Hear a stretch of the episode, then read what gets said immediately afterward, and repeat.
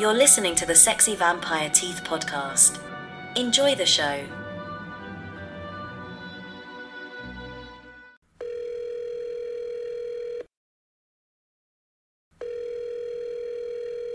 Hello. Hey, Anthony. Hello. Hello, Joe. What's going on?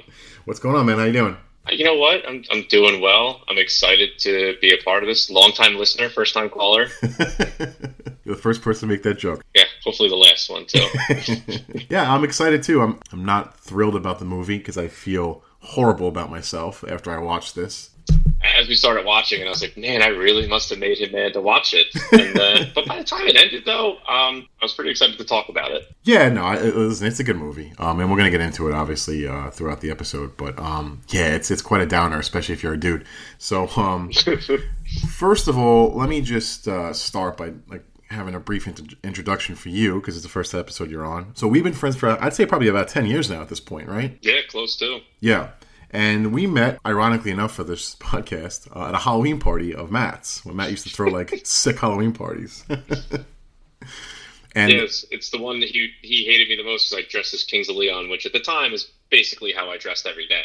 right, and I came in as Nightman from uh, uh, It's Always Sunny, That's right, and Jay was Dayman. I forgot about that. and Jay was Dayman, yeah. And then and you're the first person that came up to me and go Nightman, and I'm like, yup. and that's it. And, and then the friendship blossomed from there. Flash forward all these years later, you're in Philadelphia. Uh, I'm in New York. So like everybody else that like you know in our group of friends, you know, pretty far apart. You know, so I'm excited. I'm excited to have you on. I'm excited to ha- you know ho- hopefully have you on as a regular. Definitely looking forward to being a regular, but we'll have to talk about the next movie I do because I would like to not feel so bad about myself. yeah, this was definitely like a visual castration for me. Um, yes. All right, so the movie we're talking about uh, is called Men, and this is a recent film. Came out in May 2020, directed by Alex Garland, uh, who I'm a huge, huge fan of. Uh, loved his films.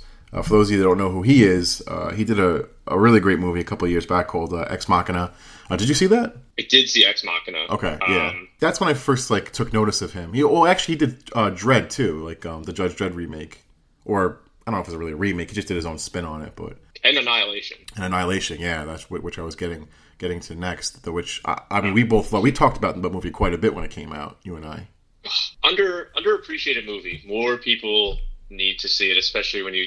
As we talk about this movie later, movie with strong female representation, uh, Annihilation is a, is a good one to look at. Yeah, he's got a real heavy like feminist string running through his movies for sure. You know, even like Ex Machina, like although it's uh it, it's veiled with like a you know robot basically, it's still a very similar um, message in terms of like breaking free of like a guy's control and you know manipulation and all that kind of stuff. So th- this one is a lot more on the nose than the other movies for sure, but they're usually not over like hitting you over the head with it.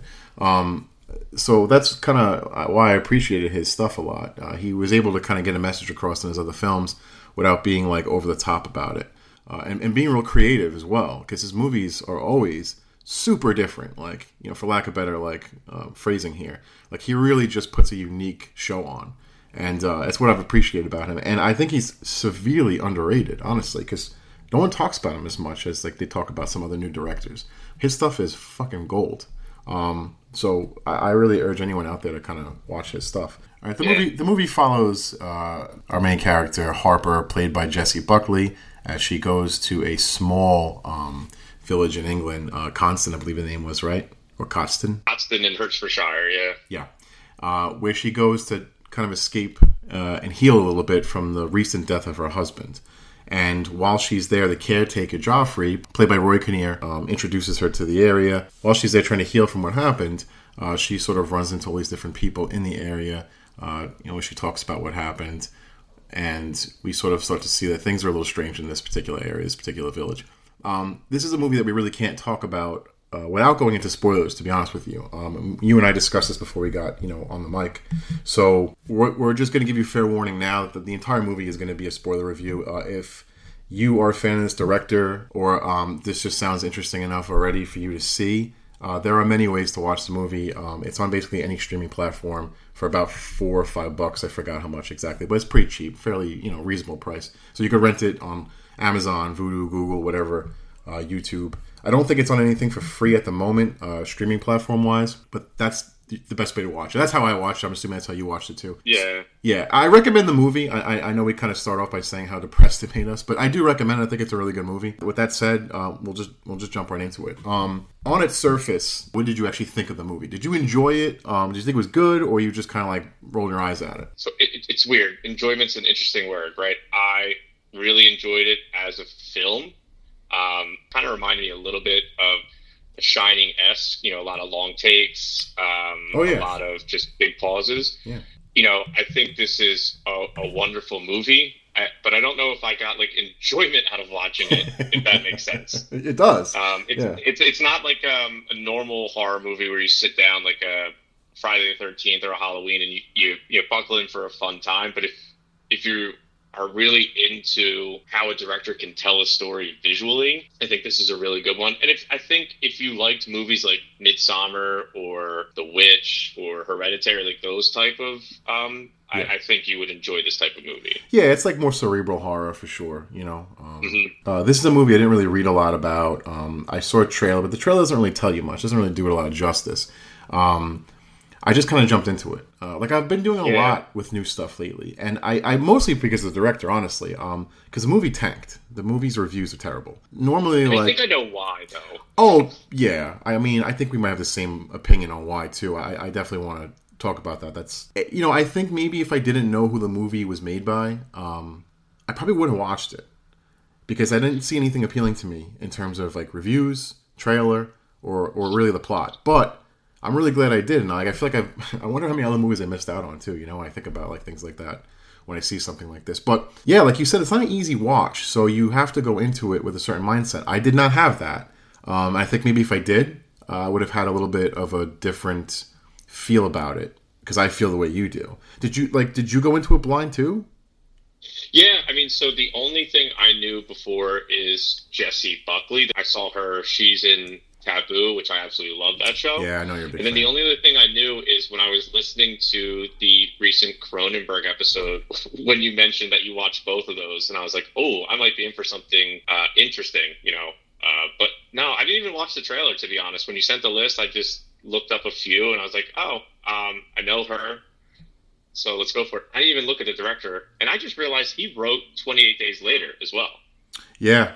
Going into the movie, yeah, it's it starts off with her in her apartment. We we see a man basically falling uh, out from uh, off the win- uh, off the roof, I guess, like past her window. Uh, we don't know Yes. who that man is.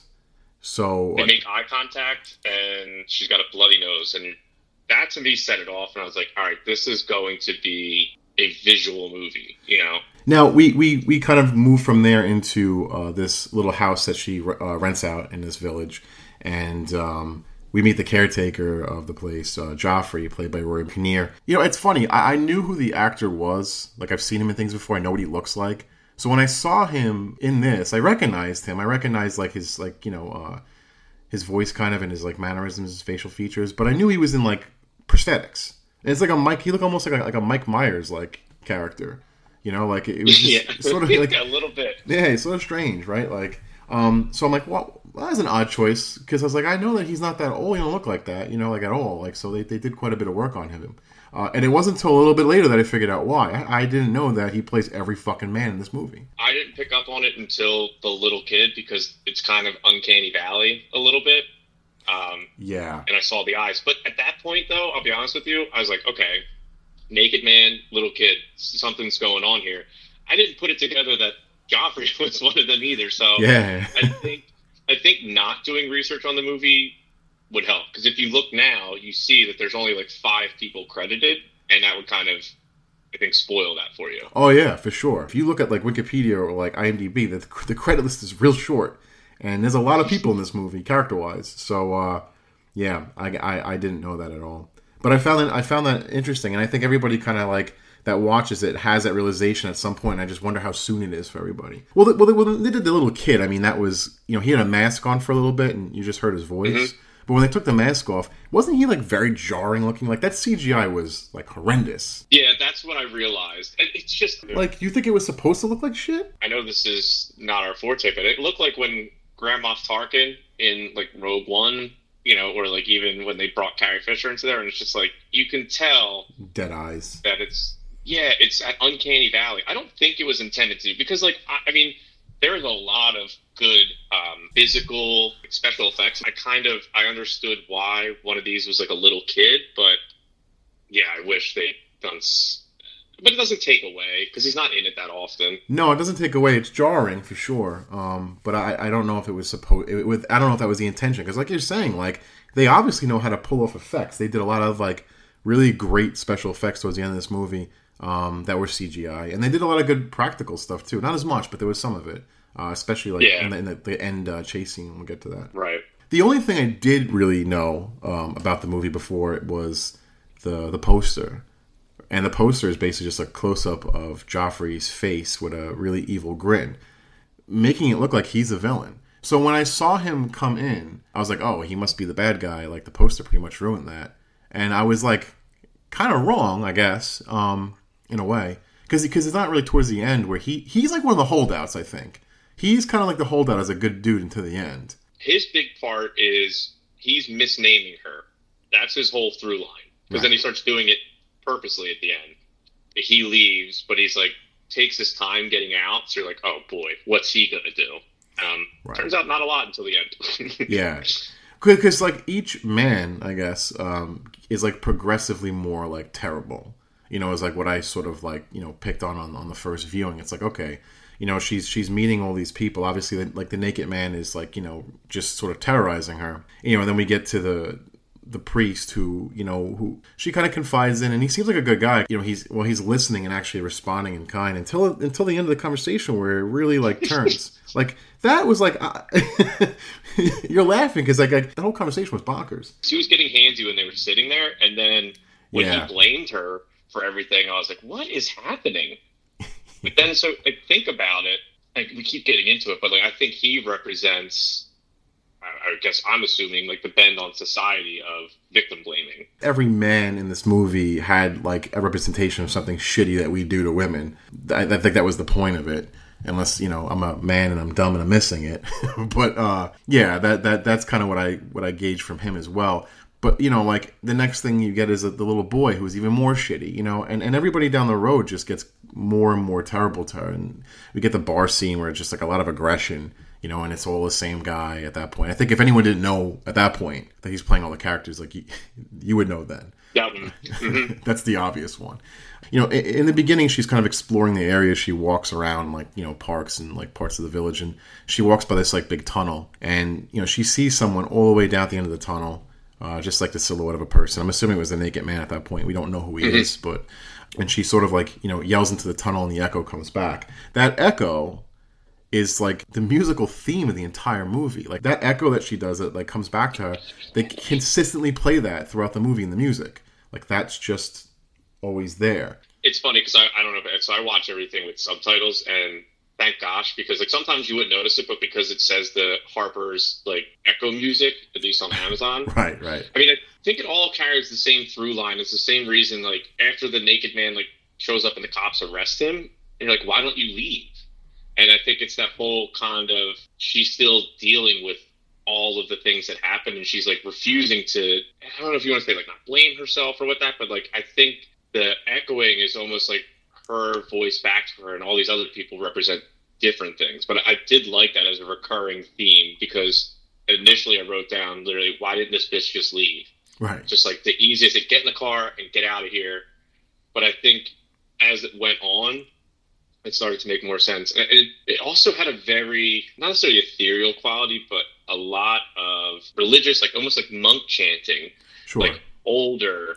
And that kind of gets tied in more too, I think, with some of the like paganistic or ancient Greek things that he ties in later as well. Yeah. Yeah, no, I, I this is pretty well said. Um I, I thought it was a great scene. I mean, just visually, I, I really loved like the look of all that. And it set it, it set the tone for me, aside from the opening, which was more like ar- like arbitrary, like I didn't because I didn't know what it meant. I didn't know what was going on. I started to get more of a feel like she's in danger just from that opening scene, you know, in the tunnel.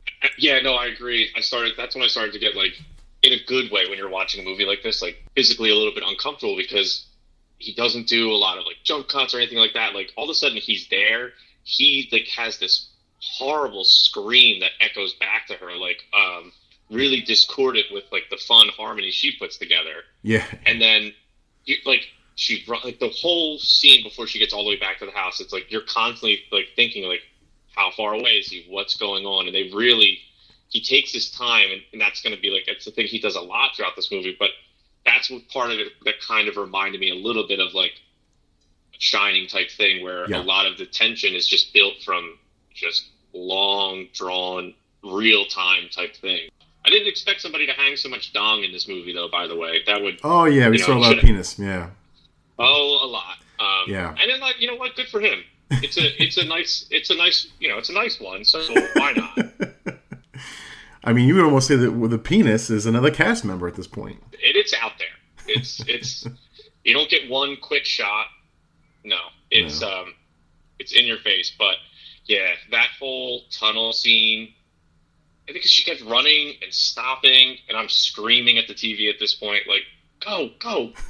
um, and it's like a nice day outside too, right? So it's not your typical horror, rainy, overcast. And I think it kind of puts into the idea is like she crosses into the tunnel. It's kind of unknown. I, I'm assuming he's trying to say at that point that that's like something that a lot of women have to deal with, depending on where you go or what time of day. Like they don't have the same ability to just necessarily walk down the street without having to worry about things like that, right? Um, Right. so lucky for us, right?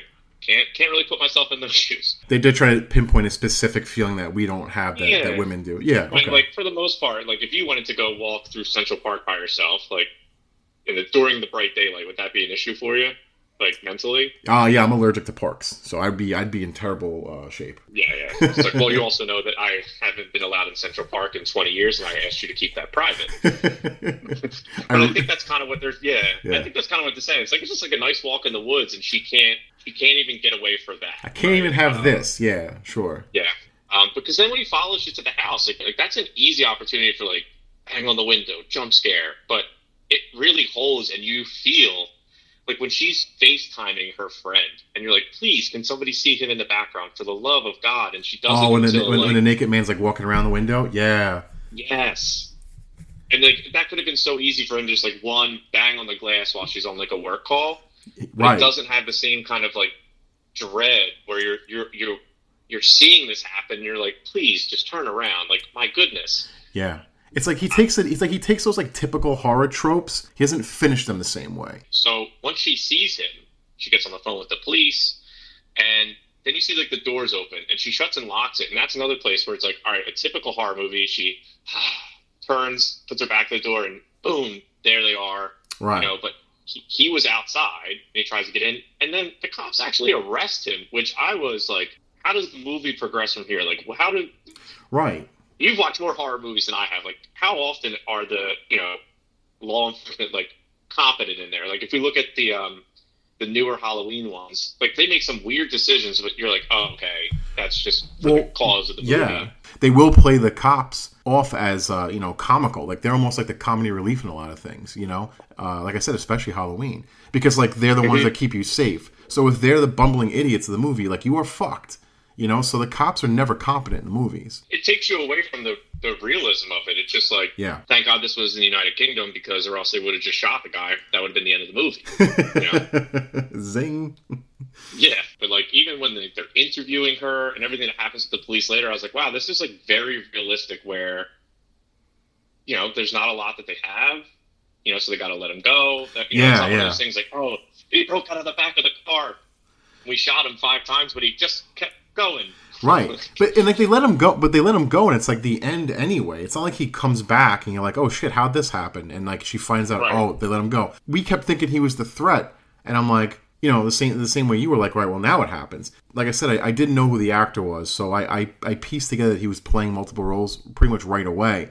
So when I saw him, like I saw him as a naked man, I'm like, oh shit, did, did Joffrey just like take off a wig and like, like I thought like that was just Joffrey fucking with her until the two came together and I was like, oh. And then the cop came in and it was also the same actor. I'm like, oh, what the fuck, you know? So that that's when Yeah, I was it like, was- all right, something else is going on in this movie.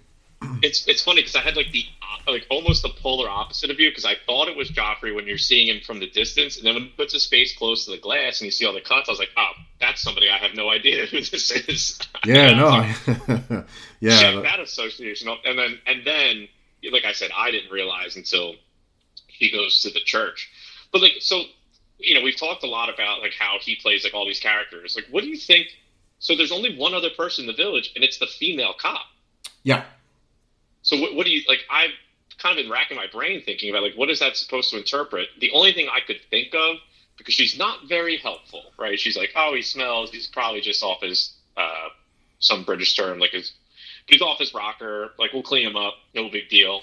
And I'm assuming she's supposed to be like women that don't help other women in these situations. The the type of woman that um, sees a serial killer in jail and and um, falls in love with him or something like that. I could change him. Yeah. Yeah. Or, you know, you were asking for it, like whatever, whatever happened, it's not that big of a deal. Like an, you know, an enabler, like an enabler, yeah. Yeah. Well, that was my thought. What do you think? I did think that, but I also so I thought that there was sort of like two polar opposites, and the the only other two female uh, characters in the movie, it wasn't just the cop; it was her friend who you mentioned before, who was uh, um, what the hell was her name? Uh, Rory, I think. Riley. Riley. Yeah. Yeah. Whatever. She's, she's a woman. I know. you beat me to it. uh, oh, somebody got beaten here. oh yeah, um, my ego. Um, yeah, Riley. So like Riley and the female cop, they're the complete like polar opposites. Because like you were saying, like she was sort of the the enabler, and um, and and I got that from her too, uh, because it was like very like overt. But her friend is like the is the complete opposite, right? Like like in, super encouraging, like almost just like righteous about everything. She's like because she's the one like saying like no, fucking stay there, like that's what you went there for, like telling her you're not wrong, you're never wrong, like this is the right thing. Like it was this person's fault, this person's fault. Like that's her role. That's her kind of friend. She's like the girl best friend. You know, like the typical girl best friend that just is like extremely loyal, you know, extremely encouraging. And and that's kind of why I thought they put those two women in there, um, just to be no, opposites. I didn't even. Yeah, no, I didn't even think of it. I think it's a really good. So you, yeah, you basically have the two, the two sides of her. One's constantly in her ear pushing her that like whatever's happening, it's not your fault. Like you're here, enjoy yourself. Like, and then you have what the female cop represents, which is like things that happen. Like you know, you can't change it. Boys being boys, like it's no big deal. Like yeah. almost not as horrible as what the priest straight up says to her, but no. like that idea of but now that you said it, I was like, oh, that really that really lines up as yeah. far as the two types of you know I guess you would call them like the large categories of, of women's support, either you know brush it under the rug or you know really push for you to to stand up on your own. That was sort of like the two like two different like thought processes that like she was going through throughout the movie too, because the entire time she's there, she's like we don't really get to get in her head too too much. And we see flashbacks of what happened in that initial like you know um, incident, which we'll talk about. Um, so we see what happened and her feelings at the time, but obviously her feelings now are probably very different and she's wrestling with what happened. And we only really get inside her head a little bit in, when she talks to the priest, because that's when she actually ex- speaks about what happened. But honestly, like the audience, like we do more of the thinking about that throughout the movie. Like we try to reason like for her, like if she was right or wrong, you know, if she should be okay or if she should just be more fucked up from it. Like how you know can she get over it? How can she get over it? Um, and like the duality of like that, like with the two different mindsets are played off in those two different women because again, like she's not the one really talking about it as much. Um, you know, if like you go and you watch it, oh, you know, first time, second time, like you see, like she's she doesn't come to a lot of decisions like throughout it until like the very, very end, and even that is like very ambiguous.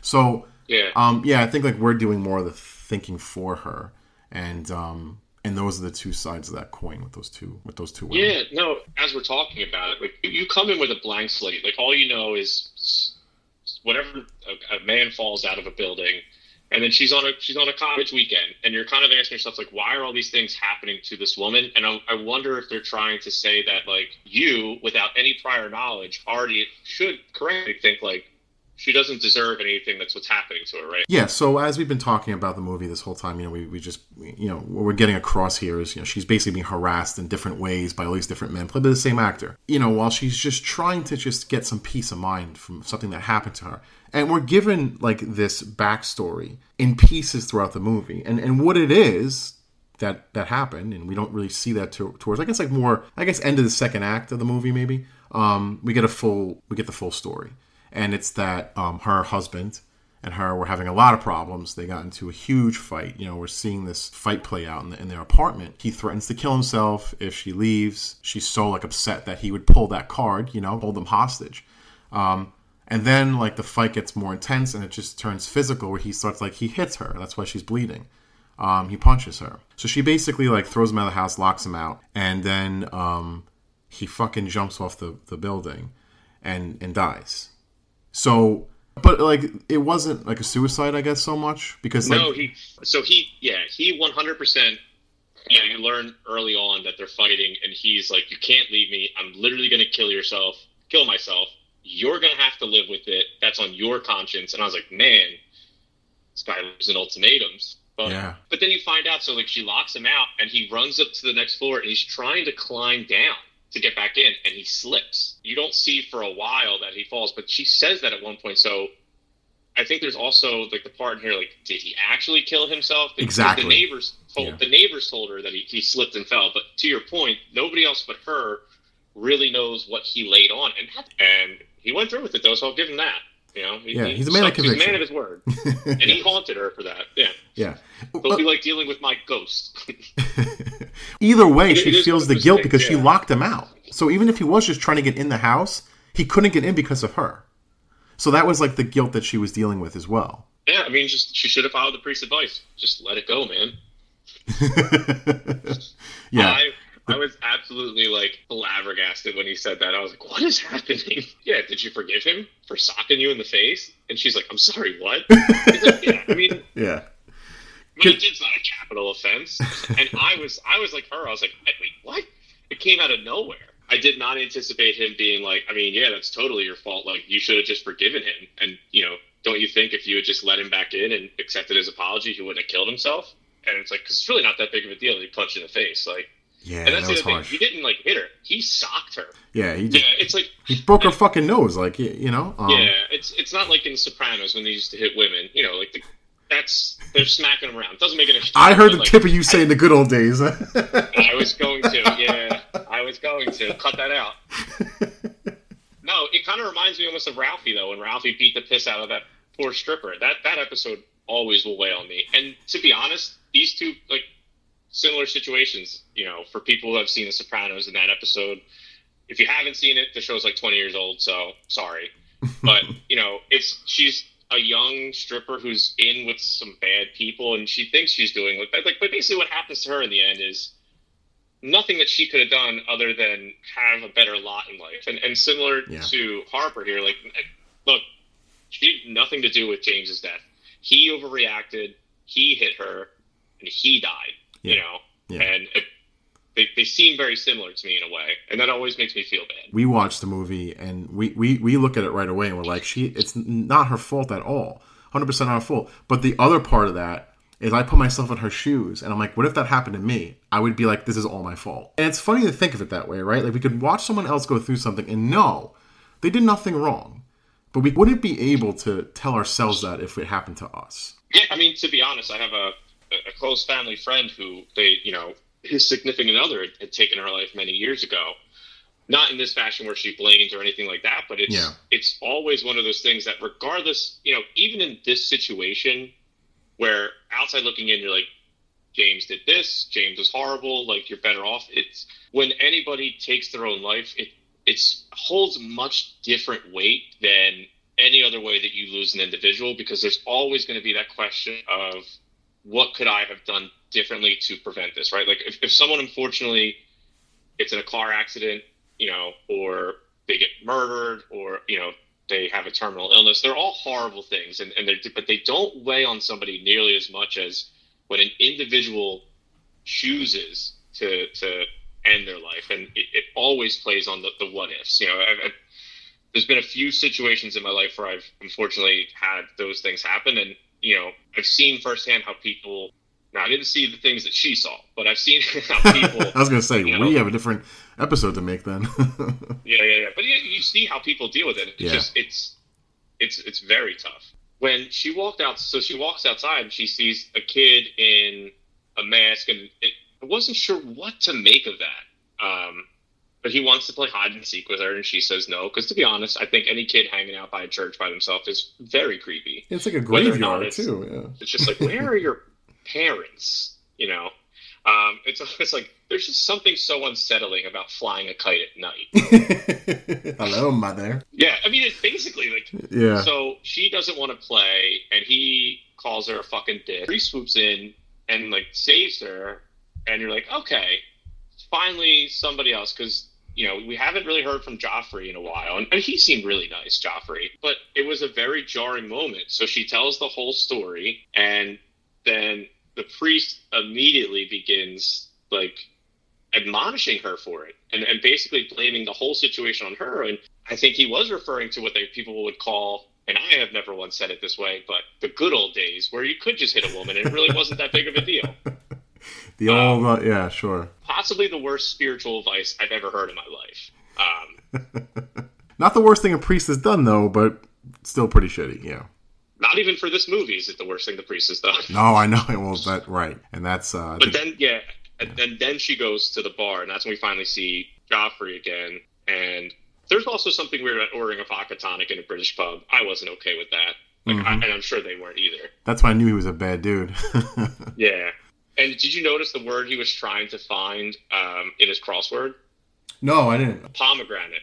Okay. And pomegranate's very significant because that's what Hades used to lure Persephone into the underworld, right? The reason we have winter and fall is because she goes down with Hades half the year, and then spring, summer she comes back up. Oh So no, no idea. pomegranate, and that's not the that's not going to be the last time that he does like ancient Greek references. I mean, if you were any type of culture, you would have picked up on that right away. Uh, you're not supposed to insult the host. I guess uh, this is your a newbie, a rookie mistake here, but sure, sure. using this as a launch pad for my own podcast where I I review Joe's reviews. It's going to be a If spin-off series. Yeah, called Unsexy Vampire Teeth. Yeah. it's called scraping the plaque off the sexy vampire teeth where we get to the core of the issues. But The plaque is um, Joe. I honestly, I literally, it just popped into my mind as we were talking about the bar scene. And the one thing I'll say with it is like, what's cool about this movie and this director is like every shot, everything like has a purpose. yeah, Um, there's no wasted like- space. Yeah.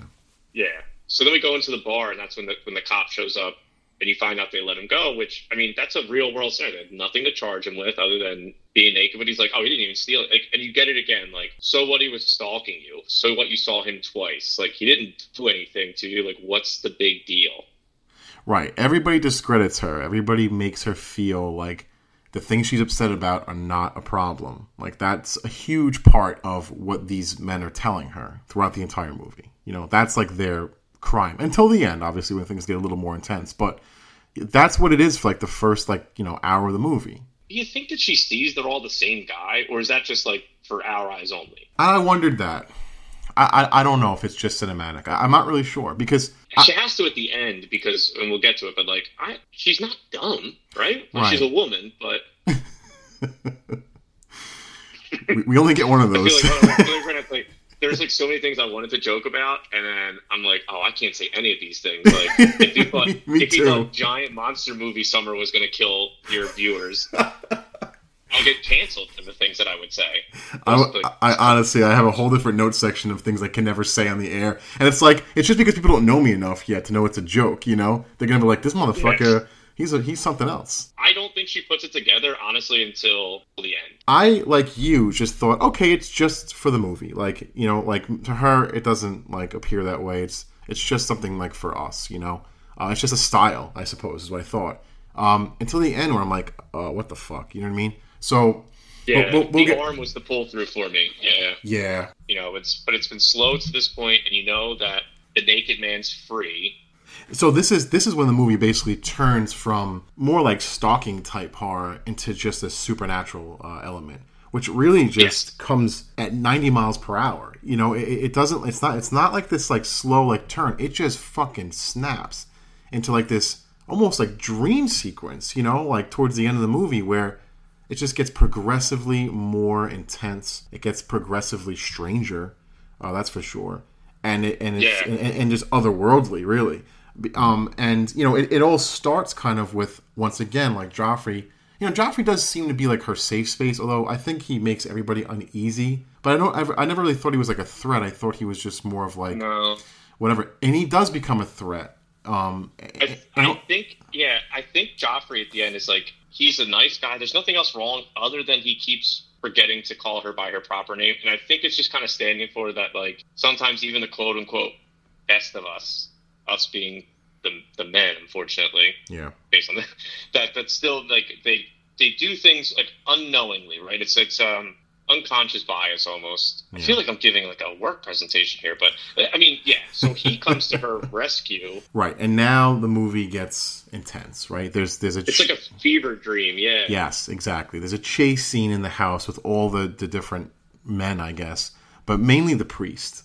Um, you know, there's a there's that really great um, part, really well done. It was it's a small little thing, you know, but um, effective nonetheless. Where like the, he's trying to get his hand in the mailbox in the slot, and she um, and she just fucking stabs him know, right in the hand, and and he's like trying to pull the hand out and winds up just pulling the knife out with the slot. So he's got a giant gash all the way down the side of the hand. And then when all these other people are chasing her, they have the same wound. If she didn't know that everybody was the same person, like she's seeing it that way now, for sure, you know? Um, Yeah, because they definitely cut to her like recognizing the. It's like almost like a claw, because then you see the little boy. Yeah, and that's a really good like practical effect. You know, I talked about that before in the movie. Is that like that hand? And I was like, you know, they could have done it CG, you know, but the the effectiveness of that was was that it was practical. Um, and like I, I, I can't like I, I can't advocate for that stuff enough. It, it makes such a difference in movies, especially like now and like the advent of CGI. It's just it's an easy thing to do. I mean, I, I'm not saying like the art of it is easy. I'm just saying like you just see a lot of it. The reason some of the greatest movies that people consistently talk about, a lot of it's built on the back of practical effects. Yeah. you know, Of course. um, and and honestly too, when you combine them both, is when you run into something like a Jurassic Park, you know, Lord of the Rings, or, uh, yeah. Lord of the Rings, um, Blade Runner. Like there, Yeah. there's room for both, and um, no, I agree with you. And the, what I liked about the the weird claw hand is it's a big part of it too. Like he's Yeah. washing it or he's grabbing her with it. Like it is, but in a sexual way So- at one point. yeah, and that was it. Like, there's a lot of vagina imagery in this too. Yeah. I, I was. Well, know, the tunnel. I mean, obviously that was like you know the first. As you get through deeper into this like fever dream, she starts to I don't know buy into it more, but you know it's it doesn't seem to be as surreal to her as you think it would be. I don't know if you noticed that, like Yeah. you, all the way by the end. Yeah, like she was just kind of in, she was she was just kind of like sold on what was going on, and that was it. You know what, what ends up happening is that like the man, right? Like he's like chasing her. Um, the priest obviously you know uh, tries to rape her. I suppose you could say. Yeah. So and he he so he quotes two poems. The first one is about Helen of Troy when he talks about Agamemnon, Mhm. and he's like, "I'm the swan," and so the swan in Greek mythology, like Zeus becomes a swan and rapes the woman, and that's how Helen of Troy is born. And then you know, there's the whole story. Like if you think about the Trojan War, like everybody blames Helen for running off with Paris. You know, Yeah. nobody out here talking about maybe Agamemnon didn't wash his dick or something. You know, Right. uh, trying to add, like, it's like trying to add any humor to this. This is such a deep movie, but so he does that, and so that's the first thing. So he's comparing her to Helen of Troy, and then the second one he does right before he tries to bone her is um, it's it's from Ulysses, and it's Odysseus and the sirens, and the sirens talking about their only job is to be capturing men, you know, and it's it's almost like women as property. It's like his two Yeah. poems. That's what I was saying. So there's like you really have to be as into Greek mythology as I would. I feel like to catch those things, to be honest. Or just Um, you know learn about it afterwards. Obviously, like these movies are sometimes built upon like to be a gateway to those you know kinds of things because you'll watch it like the movie and not really understand a lot of that stuff, and then look into it and like, oh, it's about this. That's what he was talking about. That's what the imagery was. And then you look into it, and I think that's also another great aspect of the movie. Yeah, I think this is one that, um, I could see. Like, I, I'd taken a film class in college. I could see this being one here on Oh, for how sure. use these things. Pretty much right up until here, with the where the priest he has her on the sink and he's he's got a knife on her. You know, he's like talking. He asks her like, "When did you lose your virginity?" And to be honest, I was curious, uh, she doesn't answer. It's real stuck up of her. but like, it just comes at you fast. So she is she escapes, and then she gets in the car, I believe, right? She goes to the car and she tries to escape. That's when Geoffrey just turns. He was supposed to be the guy that was going to help her out. You know, like he was taking care of the house, obviously. Like he went to help her when the crow came in. And he just turns into a villain because, like, she hits him or whatever by accident. Yeah, I mean, to be fair, he's out of all of a sudden he's in the road. I mean, and she hits him hard. Like, yeah, like, but my like, man went flying. he's trying to be like the the savior, like you said. And I think like once he gets to the point where he can't, you know, he can't win on those merits, he's like, fuck this, and he shows his true nature. You know, and I think that's kind of what it is. Like, tries to be nice. A true incel. Yeah. Exactly. Yeah. Yeah. That's that's the best way to describe him. A hundred percent. Yeah, I was cracking up though when it cuts to him in the car and he just like makes his scream, and I was like, "What?" Right, because he's not like super dangerous. You know what I mean? Because he's a fucking no, incel. I mean, he, he, like, yeah. yeah, yeah. But the other thing, right? So he she hits him with the car. I mean, he goes comically flying, and then out of like basically Halloween, he like stands up and starts like chasing after her, and that's when he also starts yelling her married name, and then she like gets away. Cackling like a maniac, and then you see Geoffrey's hand is also fucked up. And the, the, the cool part here too is like when he falls, he breaks his foot, and then all the other people from here on out have a broken foot too, Yeah. right? And his insides are all messed up because he, he got hit really hard with that car. yeah, can't can't stress that enough. So the, the movie takes a sub extreme supernatural um, body horror turn, I guess, at this point. More body horror than fucking the movie we talked about with Matt, Crimes of the Future. yeah, that's what I was gonna say. Like I, so for those of you listening, I signed up to do the Cronenberg one first, but somehow Matt got priority. But it turns out we got the Cronenberg movie here. yes. You, you, It also reminded me of the the thing a little bit too. yeah, a hundred percent. Um, Especially yeah. with the look, especially with the look of it, and uh, Yeah. because well, what, what, what basically what happens is is like And then Green Man shows up, and Green Man is pregnant. It's there's like an order to it, which was weird because so he, he's like swollen. yeah, like almost like like a spider or something like that. Like it's, it's very like Yeah. the imagery is is, is So you know he's sitting there and he's screaming, and like at this point we kind of for, missed it, but like when you first see Green Man all the way in the beginning, he's got cuts all over his faces. Then the next time you see him after he's arrested, he he takes a leaf and he sticks it into a cut on his forehead. And now when you see him again, he looks like the face on the the um in, in the the church. receptacle in the church. Yeah. Yep. He yeah, he like crab walks down and I think the first birth comes out of his asshole. I'm pretty sure. Yeah, I think so. And then does he birth I think he births Samuel, right? So all of a sudden Well, he well he, he he has a vagina now though. yeah, and I know what you're all asking. Can you still see the penis? And yes. Yes, you can. Yeah, you get both. You get two for one. Yeah, so like his I don't know if his asshole turns into a vagina or what, but it it's it's rough. Pretty insulting to women, but okay. yeah. I, look, look. I think well, that's kind of the whole point. Like, I don't know if it like it turns into like a fake vagina, but it's like no matter what happens in this Russian Russian nesting doll thing that we're about to describe, none of them can give birth like the natural way. no. But he's like screaming, and he gives birth to Samuel, who the little boy comes out and starts crawling, and then immediately his stomach starts getting. It almost looks like a water balloon when you fill them Yeah. up and they start to like swell. Yeah, like it's And- very it's very uh, intense looking. this was rough to watch. Um, and then he, his stomach pops out, and then I think does he give birth to Geoffrey? Uh, then, yeah, I'm not 100 percent sure on the order, but that sounds about right. I'm like picturing it in my head because it's happening like throughout the house. Like she's being chased back into the house. yeah, as this is and happening, because then yeah. Geoffrey, yeah, it's like scraping his way into the house, and then he starts to get swollen, and you're like, I don't know if I can do this again. You know, thank God I wasn't eating a lot when I was watching this. And then he, I was. out of his mouth, births James. Yeah, Right, her husband. I was like, what the fuck? Right. it was at this point that I thought I had lost my mind with what I was watching.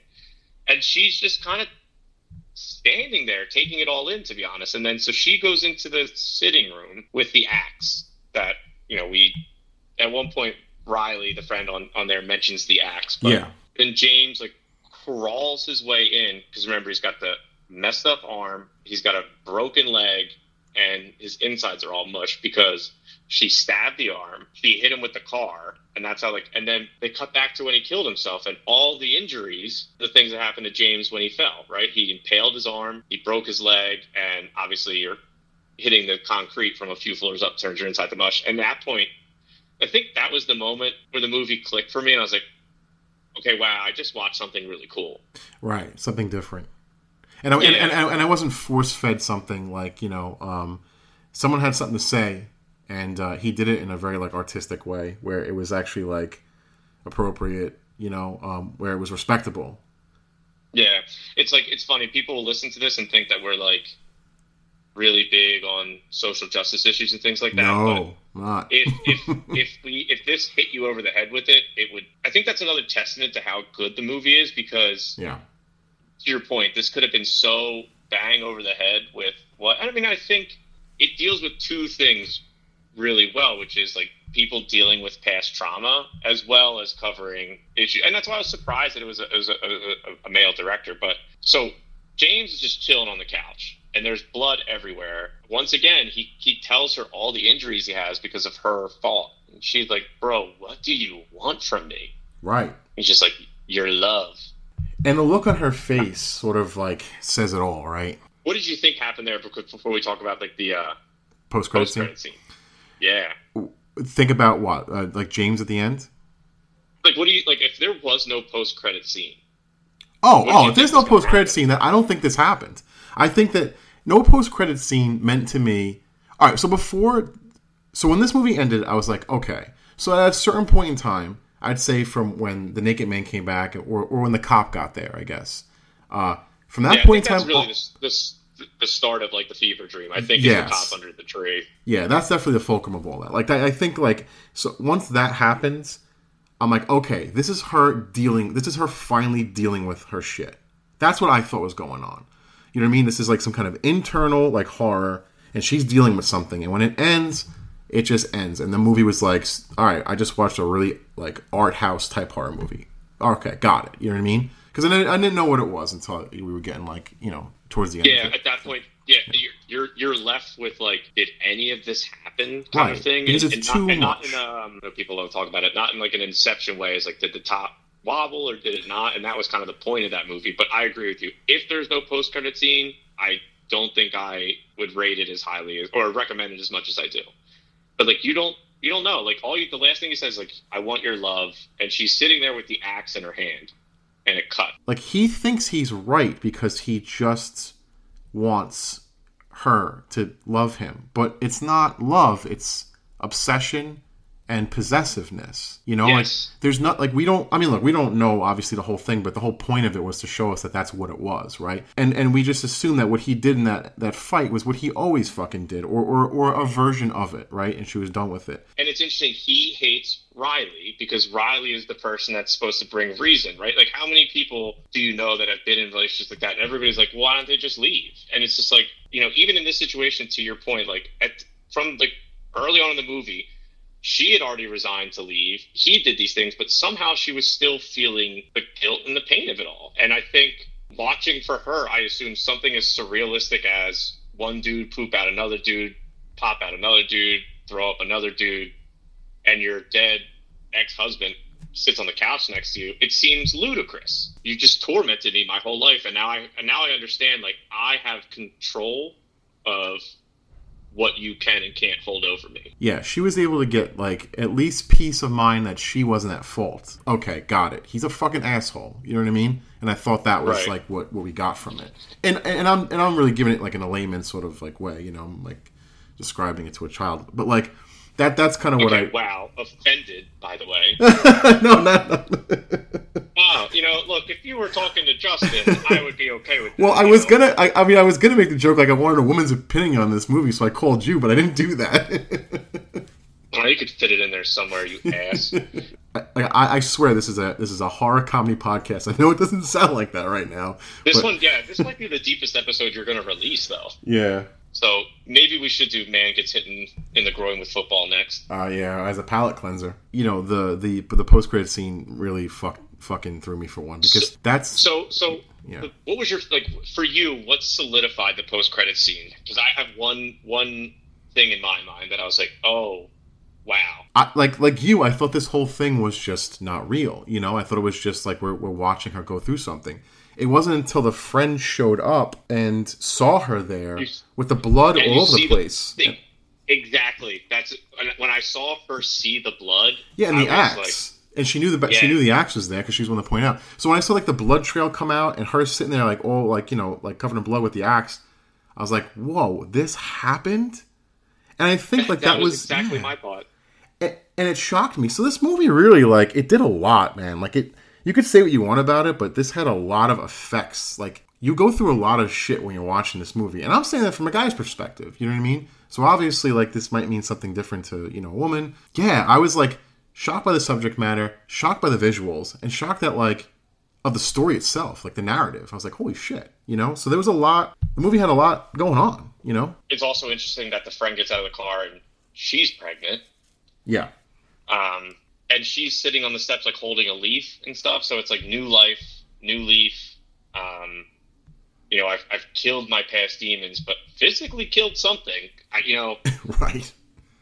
I, I, like because the car crash is all there, and you could even put it back in your mind that like maybe the the man birthing James and all this didn't happen, but maybe she did go crazy and crash a car and like kill an animal or something. But it was when that part came in, that's when I started sitting back and I was like, I've I've just watched something pretty involved. And unless there's another way to look at it, and I thought about this too, unless Riley was never real either. That's very possible. Right, because Riley had you know all these disconnections yeah. on. She had all these disconnections on on the FaceTime where the man's face kind of quickly appeared over hers in like flashes. So I don't know if maybe Riley wasn't real and it was just like I like I mentioned before, like the woman and and uh, the woman cop and Riley were just like her thought processes on what happened. You know, two different like aspects of her, like trying to deal with things. Like, oh, don't you're making too big of a deal of it, and no, like you're 100 percent right. And Riley showing up instead of the female cop to save her was like, okay, like you are right, you're good you know, and her being pregnant was just like a symbolize. It was just symbolizing like a, a, new start and whatnot. So like Riley could also just be made up. Like everybody in this movie could be made up. Like this could never have happened. This could just be her person dealing with something, and we're watching it visually. I don't know. So it was either like this crazy horror thing happened, and we're we're given like, you know, uh, you know, it's solidified by saying, oh, here's the character that actually shows up, saying, holy shit, someone else saw this, you know, or again, she wasn't even real to begin with. I don't know. No, but I, that's a, I, you know what? I didn't even think about that. Um, I saw an American in this movie, and I was like, "D Day is coming. We're gonna fix this." Hell or water. yeah, thank God. Where you been? That's a really good point, though. That still could all be in her head, and it's yeah. just but I don't think that changes anything, which is cool, right? No, it doesn't. It, it, definitely either, doesn't. No. Either interpretation, and I, I, you know, thank God, eventually I had people over afterwards, and I was like, I need to be around people because I feel like I just went through something, and I, you know, and I tried my damnedest not to text you during it, you know, like normally, nah, yeah, sure. When you and I are watching things, we're like constantly shooting things back and forth, but and this is from somebody who like I will laugh at almost anything, whether it's my organs not working or um, no, but I, I, mean, I like if you Google if you Google this and you see it's like a six star rating, it's a ton of one stars. I mean, I think two things, and I know we want to talk about that. I think the ending is weird, so people don't like that. And I think it's just one of those movies that I feel like it's not so often anymore that like there are directors that make movies that say something that to your point earlier aren't like weird art house like you know this is a good one that like subtly makes a like an interesting. I think it's like an hour and forty minutes.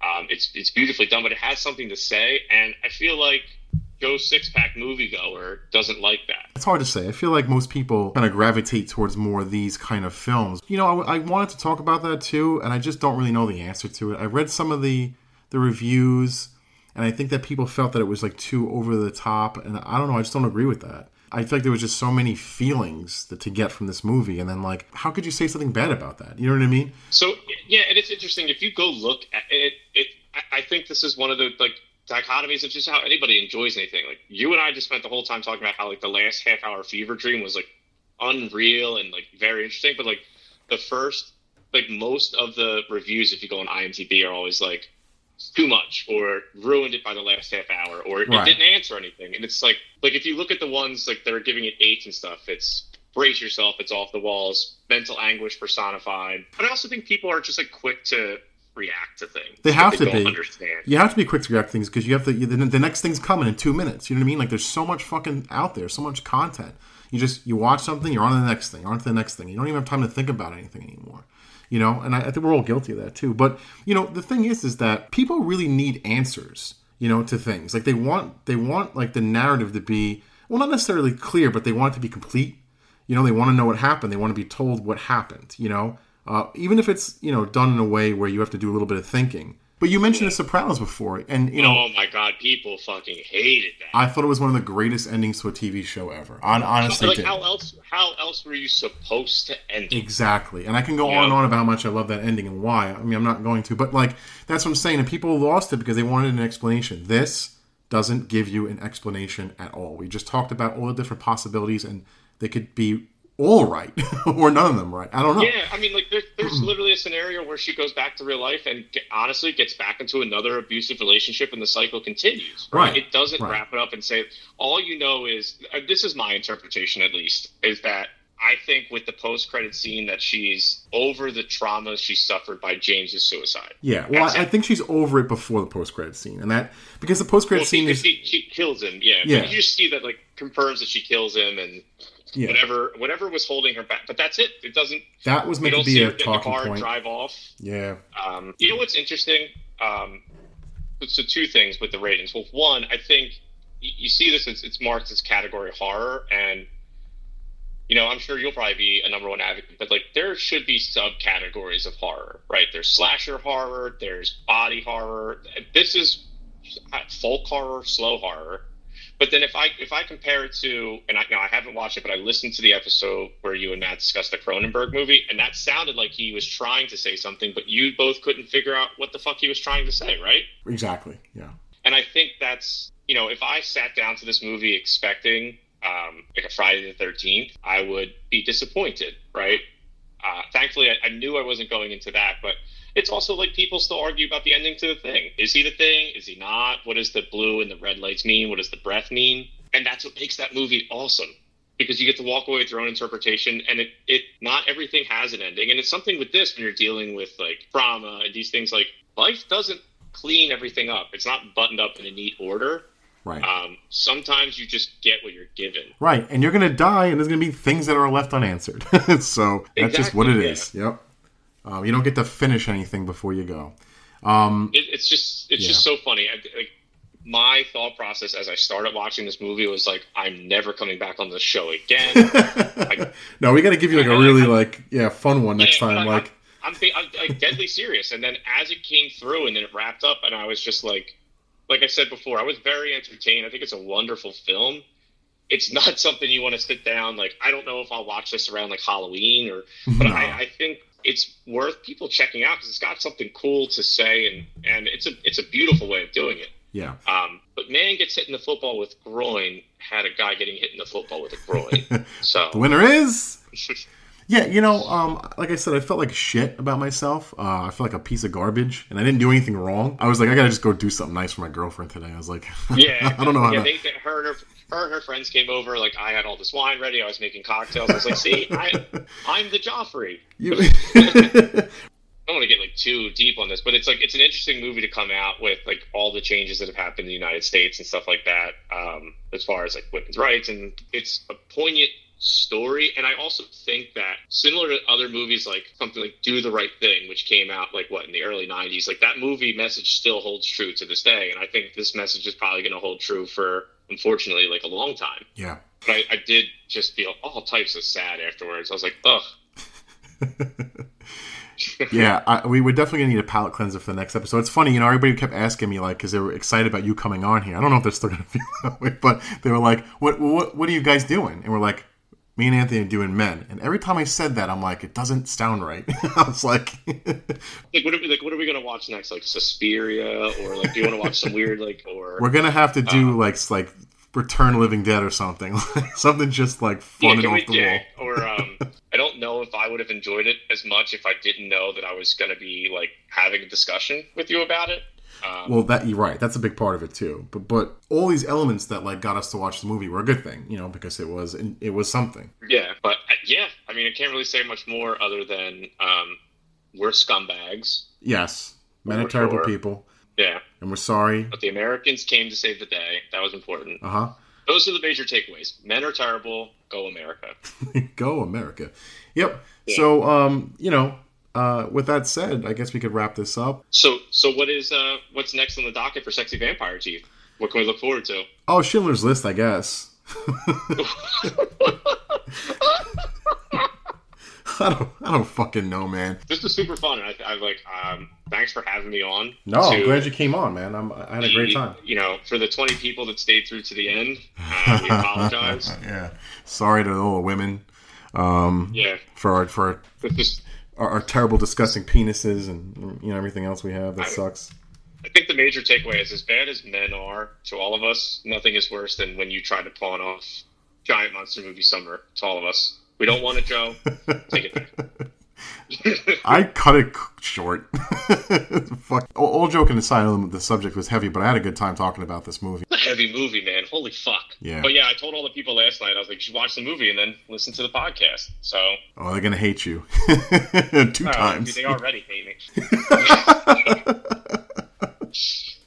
All right. So uh, with that said, you know it's a high recommendation, obviously from both of us. You heard us ramble on for you know quite a while now. Um, so you know, check this out. Be aware of what it is. Um, but I think it's definitely worth a watch. You know, I was ha- really happy to have you on. I'm excited to have you on again. I, was, I got a great time. Uh, all seriousness, I know the subject matter was kind of heavy, but um, I'm, I'm looking forward to you know having you on more regularly. So uh, I hope you had a good time too. I had a great time, and I hope everybody looks forward to the next episode where Yeah. Joe and I talk about Last Vampire on Earth. oh man, that's not that's not a bad idea. But uh, all right, with that said, guys, uh, make sure you check us out on the So Meds social medias. You'll hear about those in a minute. And um, once again, can't thank you enough. Had a great time, and thank you guys for listening. Hope you guys enjoyed. We tried the best. We, we tried our best. Um, and um, good night. Next week on Sexy Vampire Teeth Podcast. Hey guys, this is Joe from Sexy Vampire Teeth, and I'm here to talk to you about our big plans for next month, for October, Halloween month. We are going to be doing a new episode every Monday that's going to cover one of our co hosts' favorite movies to watch during the Halloween season. We're going to be talking about nostalgic Halloween memories. We're going to be talking about Halloween candy. It's going to be a much more lighthearted approach and just a good time all around, I think. Uh, just get everybody in the spirits. And we're also going to be bringing you a day of review of Halloween Ends um, on the 14th. And then the Batman, which is going to be released on the 15th. So you're going to get quite a few things uh, that weekend. Uh, also, we're going to be doing a Halloween special on Halloween Day, which is going to be a commentary track on Halloween 3 Season of the Witch. So we got some pretty good plans, we think, for next month. We hope you guys are excited about them. We're excited to do them. And uh, we hope you guys continue to listen. And we'll see you for October. Hey guys, if you like what you're hearing, please subscribe to our podcast on Spotify and Apple iTunes. Also, you can follow us on social media. We have Twitter, and that's at Sexy Vamp Teeth. We also have Instagram at the Sexy Vampire Teeth Podcast. And if you want to follow Justin, all you That's need to me. do. Oh, you're still on the phone? Uh, I very rarely ever hang up. Tell the people where they could follow you, Justin. Well, if you want to follow me on Facebook, you can find me as Justin Tong. If you want to follow me on Instagram, you can find me jtong81. And if you want to follow me on Slasher, the horror-based social media site, you can find me at Sexy Vampire Teeth Pod. And if you want to follow me on social media, you can. I'm off the stuff. So if you guys want updates on the show, please follow us on our social media sites and make sure to tune in every Monday night for a new episode. Thanks for listening, guys, and good night. So long, everybody. You've been listening to the Sexy Vampire Teeth podcast.